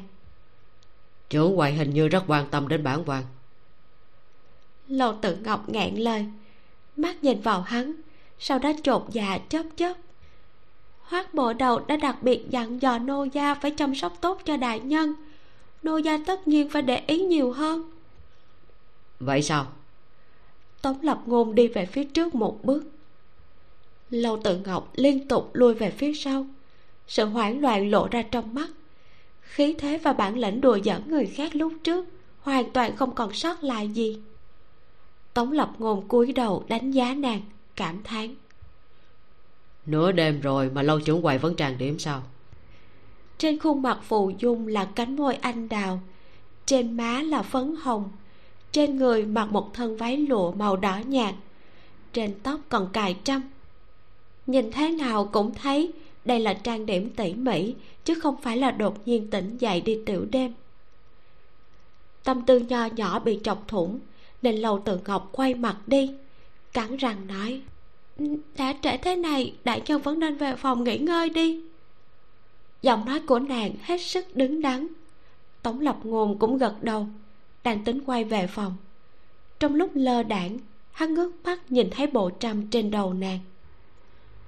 Ngọc châu màu xanh biếc, chất lượng không quá tốt, rất phù hợp với bản chất keo kiệt của chủ nhân. Sáu tua dài rung động lắc lư lúc hợp lúc tách. Nếu không nhìn kỹ thì sẽ không ai để ý thấy một trong các tua này bị thiếu mất một hạt châu. Trong lòng tống lộc ngôn trầm xuống, bước chân cũng ngừng lại. Lâu tự ngọc vẫn đang cúi đầu ảo não. Nàng cũng không phải cố ý trang điểm, nhưng nội thương chưa khỏi, sắc mặt nàng khó coi như quỷ. Nếu không trang điểm, thì nhất định nàng sẽ bị người ta phát hiện. Ai ngờ, tùy ý trang điểm một phen lại vẫn bị người ta phát hiện trước nay đều là nàng đùa giỡn hắn. Không biết tại sao mới bị nói vài câu đã thẹn quá, hóa giận thế này. Quả thực là vô cùng nhục nhã. Đang nghĩ như thế, nàng đột nhiên phát hiện tống lập ngôn lại đi về phía mình. Đôi ủng bước tới, mũi cơ hồ chạm vào mũi giày theo của nàng. Vạt áo của hắn cũng lướt qua vạt áo nàng. Chỉ cần nàng vừa ngẩng đầu thì sẽ chạm vào hơi thở của hắn. Trái tim trong ngực nàng nảy lên, lâu tự ngọc chớp chớp mắt, lén nhéo cho mình một cái. Sau khi xác nhận mình không nằm mơ, thì nàng lập tức muốn lùi về sau. Eo của nàng đã tì lên lan can, mùi cây mộc hương quen thuộc, trộn với mùi máu tươi quanh quẩn xung quanh, khiến cho người ta không có chỗ trốn. Tống lộc ngôn không nói một câu, chỉ duỗi tay nhẹ nhàng xoa búi tóc của nàng. Đây là làm gì vậy? Lâu tự ngọc như ngừng thở, nỗ lực khống chế bản thân đừng nghĩ lung tung. Nhưng ý xấu kiềm đáy nhiều năm vẫn không thể ức chế, ngoi đầu lên. Có khi nào kiếp này hai người sẽ không dằn vặt qua lại nữa? Cứ thế thuận buồm xuôi gió mà lưỡng tình tương duyệt. Sau đó cùng nhau sống đến khi đầu bạc nói đến đây thì, nàng đúng là không có tiền đồ. Đã nhiều năm như thế, có gì hai người chưa từng trải qua chứ? Sao bây giờ nàng đứng trước mặt hắn, lại vẫn giống như một thiếu nữ mới động xuân tâm? Mặt thì nóng, tim đập nhanh. Thậm chí, nàng còn có xúc động muốn xòe đuôi ra mà lắc nhiệt tình với hắn. Mất mặt quá đi! Tâm tư xoay chuyển mấy vòng, tay cũng rung lên nhưng lúc lâu tự ngọc vừa định mở miệng hỏi hắn thì tống lập ngôn lại đột nhiên lui về phía sau nửa bước nói trưởng quầy có biết ở huyện phù ngọc này có tiêu cục nào đáng tin cậy không? Tiêu cục? Nàng bừng tỉnh đứng thẳng người đáp lời muốn nói đáng tin cậy thì tất nhiên là trấn xa tiêu cục. Đại nhân muốn áp tải cái gì sao? Tống lập ngôn gật đầu ngày mai mời trưởng quầy giúp dẫn được. không vấn đề gì. Lầu tự ngọc lấy lại bình tĩnh, sau đó uống gối hành lễ với hắn. Ngày mai đại nhân cứ phân phó. Vốn chỉ là bèo nước gặp nhau, duyên phận mỏng manh. Không nghĩ tới, sau khi xảy ra một chuỗi sự việc, thì việc nàng cần lo lắng cũng không nhiều, mà tương tác của hai người lại tăng lên. Nhìn cửa phòng chữ thiên số một khép lại lầu tự ngọc cong mắt lên, ngây ngô cười mà trở về phòng mình. Mỹ nhân xà đi tìm hắn, nhưng không thể đả thương hắn. Còn nàng tuy bị nội thương, nhưng cũng không nghiêm trọng đến tính mạng. Chứng tỏ mỹ nhân xà cũng khôi phục không tồi.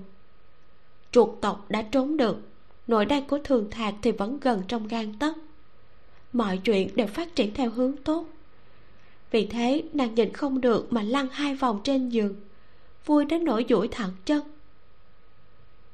Nhưng nghĩ tới chuyện tiêu cục thì long tự ngọc lại ngóc đầu dậy chống cầm, nghiêng đầu nghĩ. Thứ hắn muốn áp giải không phải là nội đan của thường thạc chứ? Trong khuê phòng vẫn còn ánh nến hắt màu vàng cam lên cửa sổ. Còn phòng chữ thiên số một cách đó không xa lại tối đen một mảnh.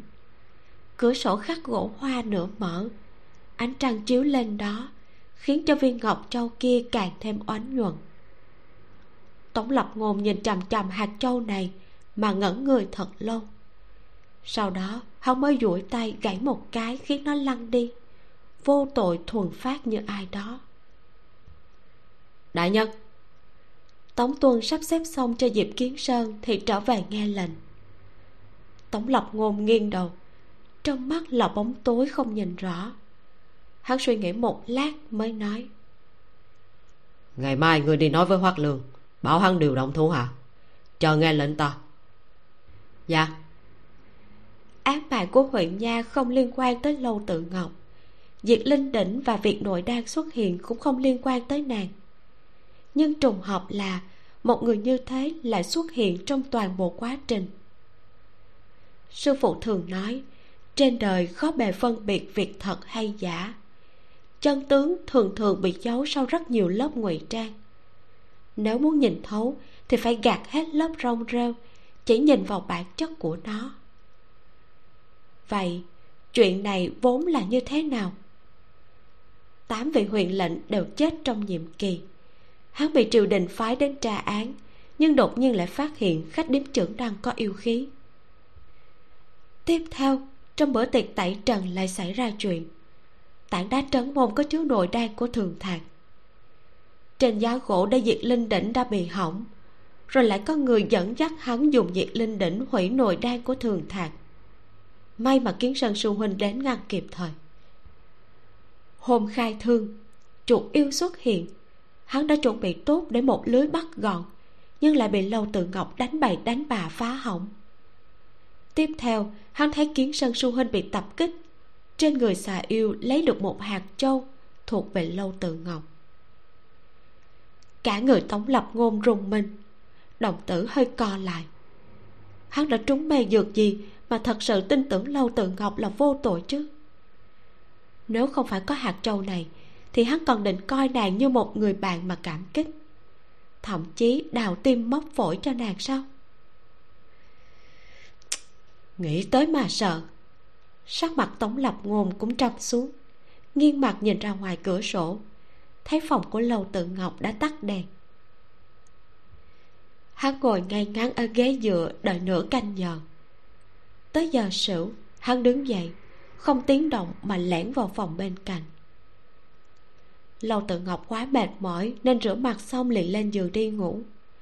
Đến giày theo cũng chỉ cởi một chiếc tổng lập ngôn đứng ở trước giường, nhanh chóng ra tay dán lá bùa bịt tai bịt mắt cho nàng. Hắn chỉ cần cúi đầu đã nhìn thấy rõ mặt nàng. Một nửa đang chôn trong gối, một nửa lộ ra bên ngoài trắng đến kỳ cục. Hắn khẽ nhíu mày, theo bản năng dò xét trán của nàng. Không bị sốt, thế sao sắc mặt lại tái nhợt như thế? Hắn mờ mịt mà suy nghĩ trong chốc lát sau đó, tống lộc ngôn đột nhiên ý thức được bản thân không phải đại phu, nên lập tức rụt tay lại. Hắn xoay người, tìm kiếm trong đống váy áo nàng treo trên bình phong. Chiếc váy lụa đỏ nhạt này nàng vừa mới mặc. Hắn tiện tay lật dở vạt váy, thì thấy vài giọt máu li ti đập vào mắt. Là máu yêu đã khô, còn lấp lánh trên góc váy. Số lượng không nhiều nhưng có thể ngửi rõ mùi thối của chuột tộc. Tổng lập ngôn rũ mắt nhớ lại, trong đầu xẹt qua hình ảnh nàng che trước người hắn ngày đó. Khi đó, lâu tự ngọc mặc một chiếc váy lụa màu hồng cánh sen. Chương 24 toàn tâm, toàn ý tin nàng. Trong nháy mắt, vô số dấu vết hiện lên trong đầu hắn giống như công văn bị gió thổi bay đầy cả phòng. Bay lạ tả, che lấp mọi thứ. Khi một bóng trắng dần dần rơi xuống, tống lập ngôn nhớ tới lời người này từng nói. Từ nhỏ, nương ta đã nói, thế nhân hiểm ác, ngoài bản thân mình thì không thể tin tưởng ai. Nô gia không biết chuyện này, cũng không quen biết vị tiền bối kia, nhưng ta cảm thấy lời hắn nói không có bằng chứng, quá mức vô căn cứ trên đời này, hạng người nào cũng có. Không thể người ta nói cái gì cũng tin được. Đại nhân vẫn nên cảnh giác nhiều hơn mới tốt, tránh để người ta lừa đôi mắt phượng kia vừa vô tội lại đơn thuần. Lúc ngước lên nhìn hắn, giống như mang theo sự ngưỡng mộ của toàn thiên hạ, còn có chân thành ẩn trong đó. Nhưng những lời này, rốt cuộc là khuyên vì quan tâm hay là ý đồ chăm ngòi đây? Kiến sơn sư huynh đã đảm bảo bùi hiến phú không có vấn đề. Vậy người có vấn đề là ai? Nghiêng đầu quét về chỗ khác trong phòng. Tổng lập ngôn nửa ngồi xổm xuống kiểm tra mấy đôi giày theo, mà lâu từ ngọc đặt ở mép giường. Lại nương theo ánh trăng mà xem xét đế giày. Tiểu xuân từng nói, chủ quầy nhà nàng không thích ra khỏi cửa. Ngoài đi nha môn nộp thuế, thì đa phần đều ở trong khách điếm nhưng có một đôi giày theo hắn vừa lật lên đã thấy dính đất vàng. Chính là bùn vàng ở kỳ đấu sơn, mang theo cả mùi thối của xà yêu. Hơi hơi hiếp mắt, sau đó đứng dậy nhìn về phía người đang nằm say ngủ trên giường. Lâu tự ngọc bị dán bồ bịt mắt bịt tai nên ngủ rất an ổn. Không biết nàng mơ thấy cái gì mà khóe miệng hơi nhếch lên, thoạt nhìn vô cùng vui vẻ lâu tự ngọc đang nằm mơ về chuyện nhiều năm trước, nên tất nhiên là cực kỳ vui vẻ. Phố lớn ngõ nhỏ đều có mùi pháo, còn có mùi thịt khô. Nàng theo mùi hương đuổi theo một đường, rồi nhảy đến trong sân nhà người ta. Nàng ghé vào trên tường mà giật giật lỗ tai, xác định bốn bề vắng lặng thì lập tức nhảy lên đống thịt khô đang treo trên mái hiên của nhà người nọ. Thơm quá đi cái mũi nhỏ của nàng hít một hơi. Sau đó nàng há miệng muốn cắn. Người lại trộm đồ của người ta rồi. Sau lưng đột nhiên có một bàn tay duỗi tới tức giận mà nắm da cổ của nàng xách nàng lên. Ai ai ai? Lâu tự ngọc giãy dụa cái đầu nhỏ quay về phía sau thì thấy mặt người nọ. Nàng tức giận gào ung lên. Buông ta ra ta không phải trộm thịt này treo ở đây không ai lấy thì ta lấy. Cái này gọi là nhặt được. Người nọ thở dài. Thật lẻo mép ta mặc kệ người buông ta ra ta muốn ăn cái này. Bốn cái móng vuốt dãy dụa đạp lung tung. Thật giống một đứa nhỏ đang ăn vạ khóc lóc. Người nọ không thèm để ý đến nàng mà chỉ xách cổ nàng mang về nhà. Tiểu hồ ly tức giận đến mức khoanh tay bắt chéo chân cả người lắc qua lắc lại trong tay hắn, nói, ta thật là xui, mấy ngàn năm mới gặp phải ngươi. Nếu không phải pháp lực biến mất hết, thì ta nhất định phải làm thịt ngươi rồi phơi khô dưới mái hiên mới được. Lời vừa nói xong thì sau cổ đột nhiên thả lỏng. Cả người lâu từ ngọc nhẹ nhàng rơi xuống đất. Nàng mờ mịt quay đầu lại thì phát hiện con đường mới vừa rồi còn náo nhiệt, đột nhiên không một bóng người sương trắng cuốn lên từng tầng. Người kia cũng biến mất không thấy đâu. Đạo sĩ thôi! Nàng nhúc nhích lỗ tai, đi về phía trước hai bước, nhưng chẳng ai để ý tới nàng. Trong lòng nàng hoảng hốt, bốn chân vội chạy qua phố lớn, hẻm nhỏ, còn người hóa thành màu vàng kim, miệng không ngừng gọi lớn. Ta nói đùa thôi, ta sẽ không đem ngươi làm thịt khô đâu người mau trở về đi. Ta không tìm được đường về nhà. Ngươi về đi mà. Thế giới to lớn như vậy, nhưng lại không có một bóng người. Lâu tự ngọc mờ mịt mà ngồi ở đầu phố. Nơi xa là ánh hoàng hôn đang lặn dần xuống núi. Bên trong ánh chiều tà, bóng dáng nho nhỏ của nàng nhìn càng thêm đáng thương. Chấn quay chấn quay giọng tiểu xuân như một chiếc rìu bổ thế giới hắc ám ra làm đôi, mang theo tiếng chim hót và mùi hoa thơm ngoài cửa sổ. Tất cả đều lôi sự cô độc trong lòng nàng ra ngoài. Lâu tự ngọc đột nhiên mở to mắt, xoay người ngồi dậy nhìn bốn phía, lặng người một lúc lâu mới vuốt mặt. Nàng mờ mịt hỏi, chuyện gì vậy? Tiểu xuân nói dạ tống đại nhân ở dưới lầu chờ nói là ngài đã đồng ý, hôm nay sẽ dẫn đại nhân đi tiêu cục.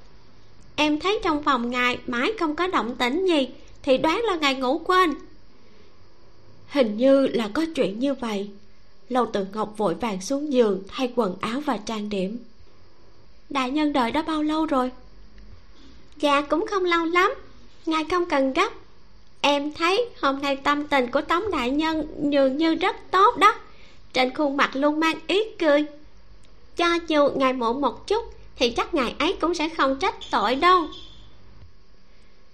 Tâm tình tốt ư? Lâu tự ngọc nhướng mày, đơn giản mà chải một búi tóc rồi xuống lầu. Tống lộc ngôn ngồi ở cạnh bàn, hình như mới vừa ăn sáng xong, đang lấy khăn lau miệng. Hắn nghiêng mặt nhìn thấy nàng thì nói, tác phong của chủ quầy hôm nay đúng là nhanh nhẹn đại nhân quá khen. Lầu tự ngọc hé miệng cười rồi đón lấy cái bánh bao mà lý tiểu nhị đưa tới nói đại nhân đã có việc thì chúng ta xuất phát luôn thôi tiêu cục cách nơi này không gần đâu. Được. Tống lập ngôn đứng dậy đem tứ hợp trận để trên bàn cất vào trong tay áo. Lầu tự ngọc nhìn không được mà liếc nó một cái. Hai người cùng nhau lên xe lâu tự ngọc phát hiện tống lập ngôn hôm nay quả thật tâm tình không tồi. Trên đường, nàng ríu rít nói, nhưng hắn cũng không ngại nàng ồn ào, trong mắt còn thấp thoáng ý cười. Lâu tự ngọc nhìn không được mà hỏi hắn, đại nhân có chuyện gì vui sao? Vụ án các huyện lệnh chết bất đắc kỳ tử cuối cùng cũng đã phá. Bản quan đã viết công văn bẩm báo lên trên. Coi như là có thể gỡ bỏ một gánh nặng cũng phải đào tạ trưởng quầy đã giúp không ít việc. Làm gì có nô gia chỉ là một nữ tử nhỏ nhoi sao có thể giúp gì? Đều là do đại nhân anh minh cả. Lâu tự ngọc cười tủm tỉm mà nịnh hót sau đó nàng nghĩ nghĩ lại cảm thấy tò mò.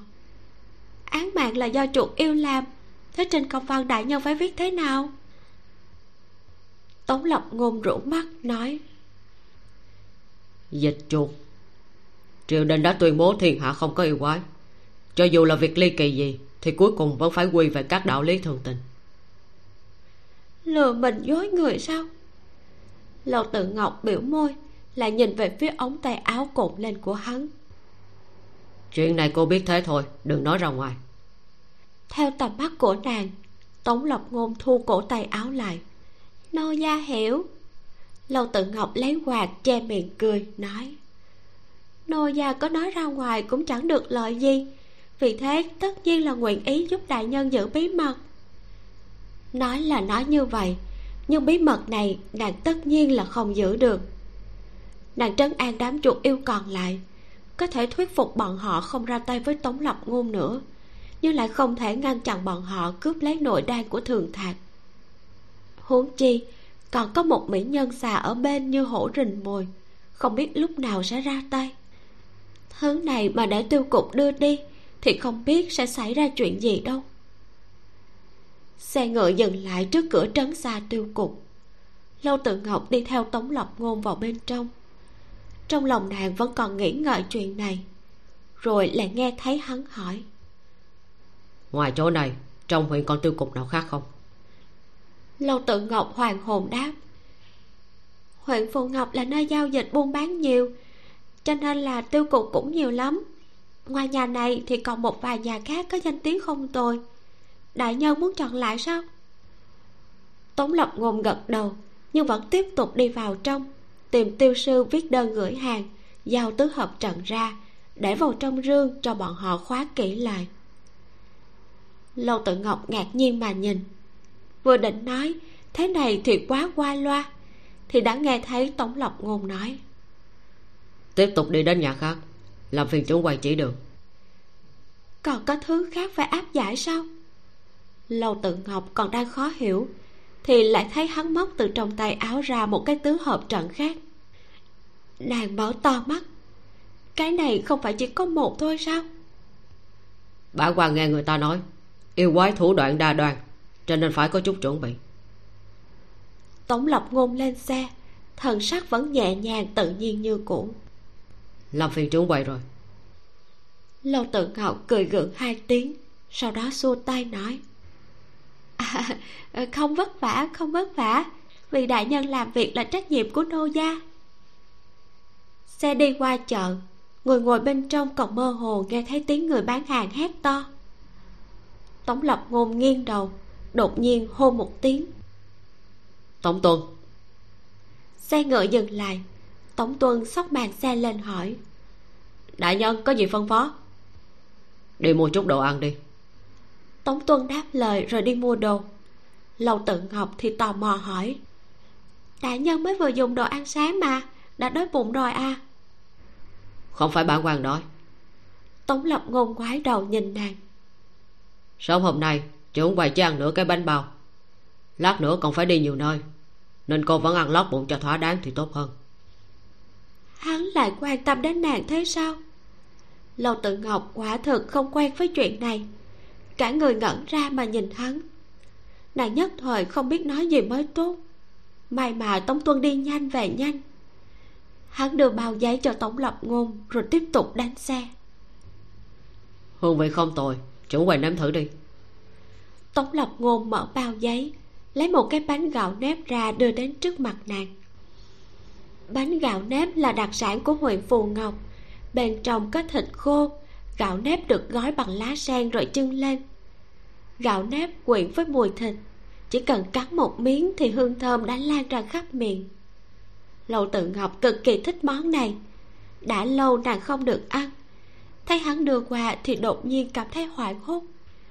Đa tạ đại nhân.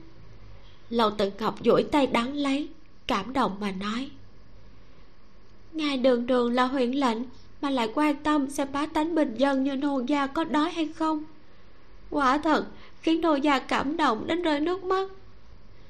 Tống lập ngôn cười như không cười mà nhìn nàng. Nâng tay áo cắn một ngụm. Sau đó, hắn mới thu lại ánh mắt. Lâu tự ngọc vừa ăn, vừa quét mắt nhìn hắn.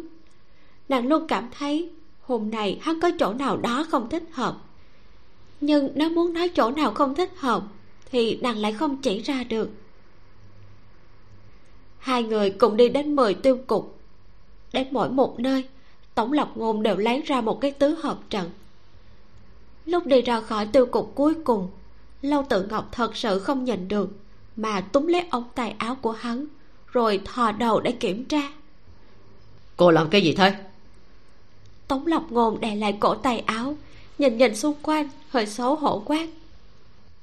Lâu tự ngọc thổn thức nói, nô gia chỉ tò mò, tay áo của ngài sao lại chứa được nhiều thứ thế chứ? Cái mâm tròn kia không phải là bảo bối sao? Đại nhân đã có nhiều như vậy, thì cho nô gia một cái đi. Nô gia còn thiếu một thứ nữa để đặt trên cái giá đồ cổ trong khách điếm. Tống lập ngôn hừ nhẹ. Mười cái tứ hợp trận đó, chỉ có một cái là thật còn lại chẳng qua là do pháp thuật biến ra. Lâu tự ngọc sửng sốt trong mắt xoay chuyển một cái đã hiểu. Miệng vội vàng nịnh hót. Đại nhân quá anh minh quả thật là gia cát ở trên đời. Nếu có kẻ nào dám mơ ước bảo bối kia thì sẽ khó bề phân biệt được cái nào là thật. Tống lập ngôn cười như không cười mà từng bước đi về phía nàng nhẹ giọng hỏi. Chẳng lẽ chú quầy cũng mơ ước bảo bối này chăng? Lâu tự ngọc ngửa người ra sau liên tục lắc đầu. Không dám không dám. Nô gia muốn cái thứ tà vật này để làm gì? Vậy thì tốt. Tống lập ngôn nhẹ giọng nói bên tai nàng. Bản quan sẽ nói cho trưởng quầy một chuyện. Trong mười tiêu cục này thì chỉ có tứ hợp trận ở trấn xa tiêu cục mới là đồ thật trong lòng lâu tự ngọc đột nhiên trầm xuống vẻ mặt đưa đám mà nhìn người trước mặt. Sao đại nhân lại nói cái này với nô gia? Không phải trưởng quầy luôn oán hận rằng bản quan hoài nghi cô sao? Lúc này tống lập ngôn đứng thẳng người rồi cười khẽ nói. Lần này bản quan sẽ toàn tâm toàn ý tin cô. Kết thúc tập 4 ai cha? Tống lập ngôn nói rằng toàn tâm toàn ý tin lâu tự ngọc. Nhưng có thật như vậy hay không? Ai nhìn vào cũng thấy rõ ràng là hắn đang lập bẫy, đang thử nàng một lần nữa. Nhưng mà cũng không thể trách hắn. Sao cứ ngược tâm nàng hồ ly nhỏ của chúng ta mãi như thế? Tống lập ngôn được thượng thanh tư dạy dỗ chu đáo cho đến tận bây giờ. Trong mắt chỉ có trắng và đen. Trong đầu thì yêu quái trăm phần trăm là kẻ hại người xấu xa đáng chết. Với chính kiến và vai trò là một vị đạo nhân chuyên diệt yêu trừ ma, một vị huyện lệnh, những gì mà hắn đang làm không hề sai. Hiện tại câu chuyện chỉ mới bắt đầu, còn một hành trình rất dài nữa. Tống lập ngôn chắc chắn sẽ còn rất là nhiều thay đổi. Chúng ta hãy cùng chờ xem nhé. Mà vốn dĩ tống lập ngôn đã không còn nghi ngờ lâu tự ngọc nữa rồi nhưng bởi vì hạt châu mà diệp kiến sơn đưa cho và trùng hợp, hắn nhìn thấy trăm cài của lâu tự ngọc cũng bị thiếu một hạt châu, cho nên mới lại nghi ngờ một lần nữa. Mình cũng cảm thấy nghi ngờ, nhưng mà là nghi ngờ diệp kiến sơn. Hắn nói rằng đây là thứ rơi xuống từ trên người xà yêu, ta thấy không giống yêu vật cho nên tùy tiện thu lấy. Sao mà trùng hợp như thế chứ? Đọc xong câu nói này, mình lại có cảm giác um, hắn đang cố ý chia rẽ lầu tự ngọc và tống lộc ngôn. Thiệt là nghi ngờ quá đi. Còn lời giải thích của hắn về bùi hiến phú nữa nó khiến cho mình nghĩ rằng hắn đang bao che cho bùi hiến phú. Không biết là hai người này có thông đồng gì với nhau hay không? Và cái gã bùi hiến phú đó mình thật sự rất là thích. Cho dù hắn là kẻ phản diện thì mình cũng rất thích bởi vì tác giả xây dựng nhân vật này vô cùng thú vị chắc là các bạn cũng đồng ý với mình về điều này. Hắn vô cùng bí ẩn. Ngay cả lâu Tự ngọc cũng không biết hắn là ai, mà lại có khả năng cao siêu như thế. Lại còn biết rất nhiều chuyện của nàng. Đã khiến cho người ta tò mò về mình rồi, hắn lại còn rất hài hước nữa. Mỗi lần hắn mở miệng là có chuyện để cười. Lúc hắn hỏi lâu tự ngọc, cô nhiều đuôi như thế thì giấu ở đâu vậy? Không bị rách váy à? Mình cười thôi rồi luôn. Mình tin là chắc chắn hắn sẽ còn mang đến rất nhiều điều bất ngờ và hài hước cho chúng ta nữa. Trong tập này, chúng ta cũng đã biết được một phần những đau thương mà ngàn năm qua lâu tự ngọc phải chịu đựng. Tất cả đều vì sự si tình của nàng mà ra. Bản thân nàng cũng có lúc cảm thấy uất ức, phải thốt lên rằng, thật là mất giá quá. Nàng chỉ cần vẫy đuôi là có vô số lựa chọn. Việc gì phải coi trọng một người phàm như hắn? Nhưng mà rồi biết bao nhiêu kỷ niệm và cảm giác ngọt ngào mà người đó mang lại khiến cho nàng cứ thổn thức dù đã ngàn năm trôi qua. Đời này, lâu tự ngọc đã có một hành động rất quyết tuyệt. Nàng dùng thuật cùng chi đúc phách, thân thể tương liên với tống lập ngôn. Và một phách của nàng đưa hẳn cho hắn, cùng hắn đồng sinh cộng tử. Điều gì đã thôi thúc nàng ấy làm như vậy? Mình nghĩ là có lẽ đây là hệ quả của cái chết của tống thanh huyền 80 năm trước. Hắn chết cách nàng chỉ ba bước, không màng tất cả mà bỏ mình. Cho nên lần này, nàng cá chết lưới rách muốn bảo vệ hắn tới cùng. Hoặc là cũng có lẽ bởi vì 80 năm trước, tống thanh huyền đã hồn phi phách tán, không còn lại chút gì. Ba hồn bảy phách đã tiêu tan, không thể tiếp tục luân hồi. Thế nhưng, bây giờ hắn lại trở lại đứng trước mặt nàng tưởng đã mất rồi, nhưng lại có lại được, cho nên lâu tự ngọc nàng mới quyết tâm bảo vệ đến như vậy. Trong tập sau, chúng ta sẽ biết rõ hơn về thuật cùng chi đúc phách mà lâu tự ngọc đã dùng, cũng như cái bẫy mà tống lập ngôn đặt ra sẽ kéo theo việc gì xảy ra. Rất là hay đó các bạn, cho nên là đừng bỏ qua nhé. Cảm ơn các bạn đã dành thời gian lắng nghe mình diễn đọc và trò chuyện nếu bạn cảm thấy thích thì hãy nghe truyện tại kênh youtube hoặc là website của mình. Và cho mình một like để mình có thêm tinh thần và động lực nhé. Còn bây giờ thì tạm biệt các bạn. Mình là vi miu. Xin chào và hẹn gặp lại các bạn trong tập 5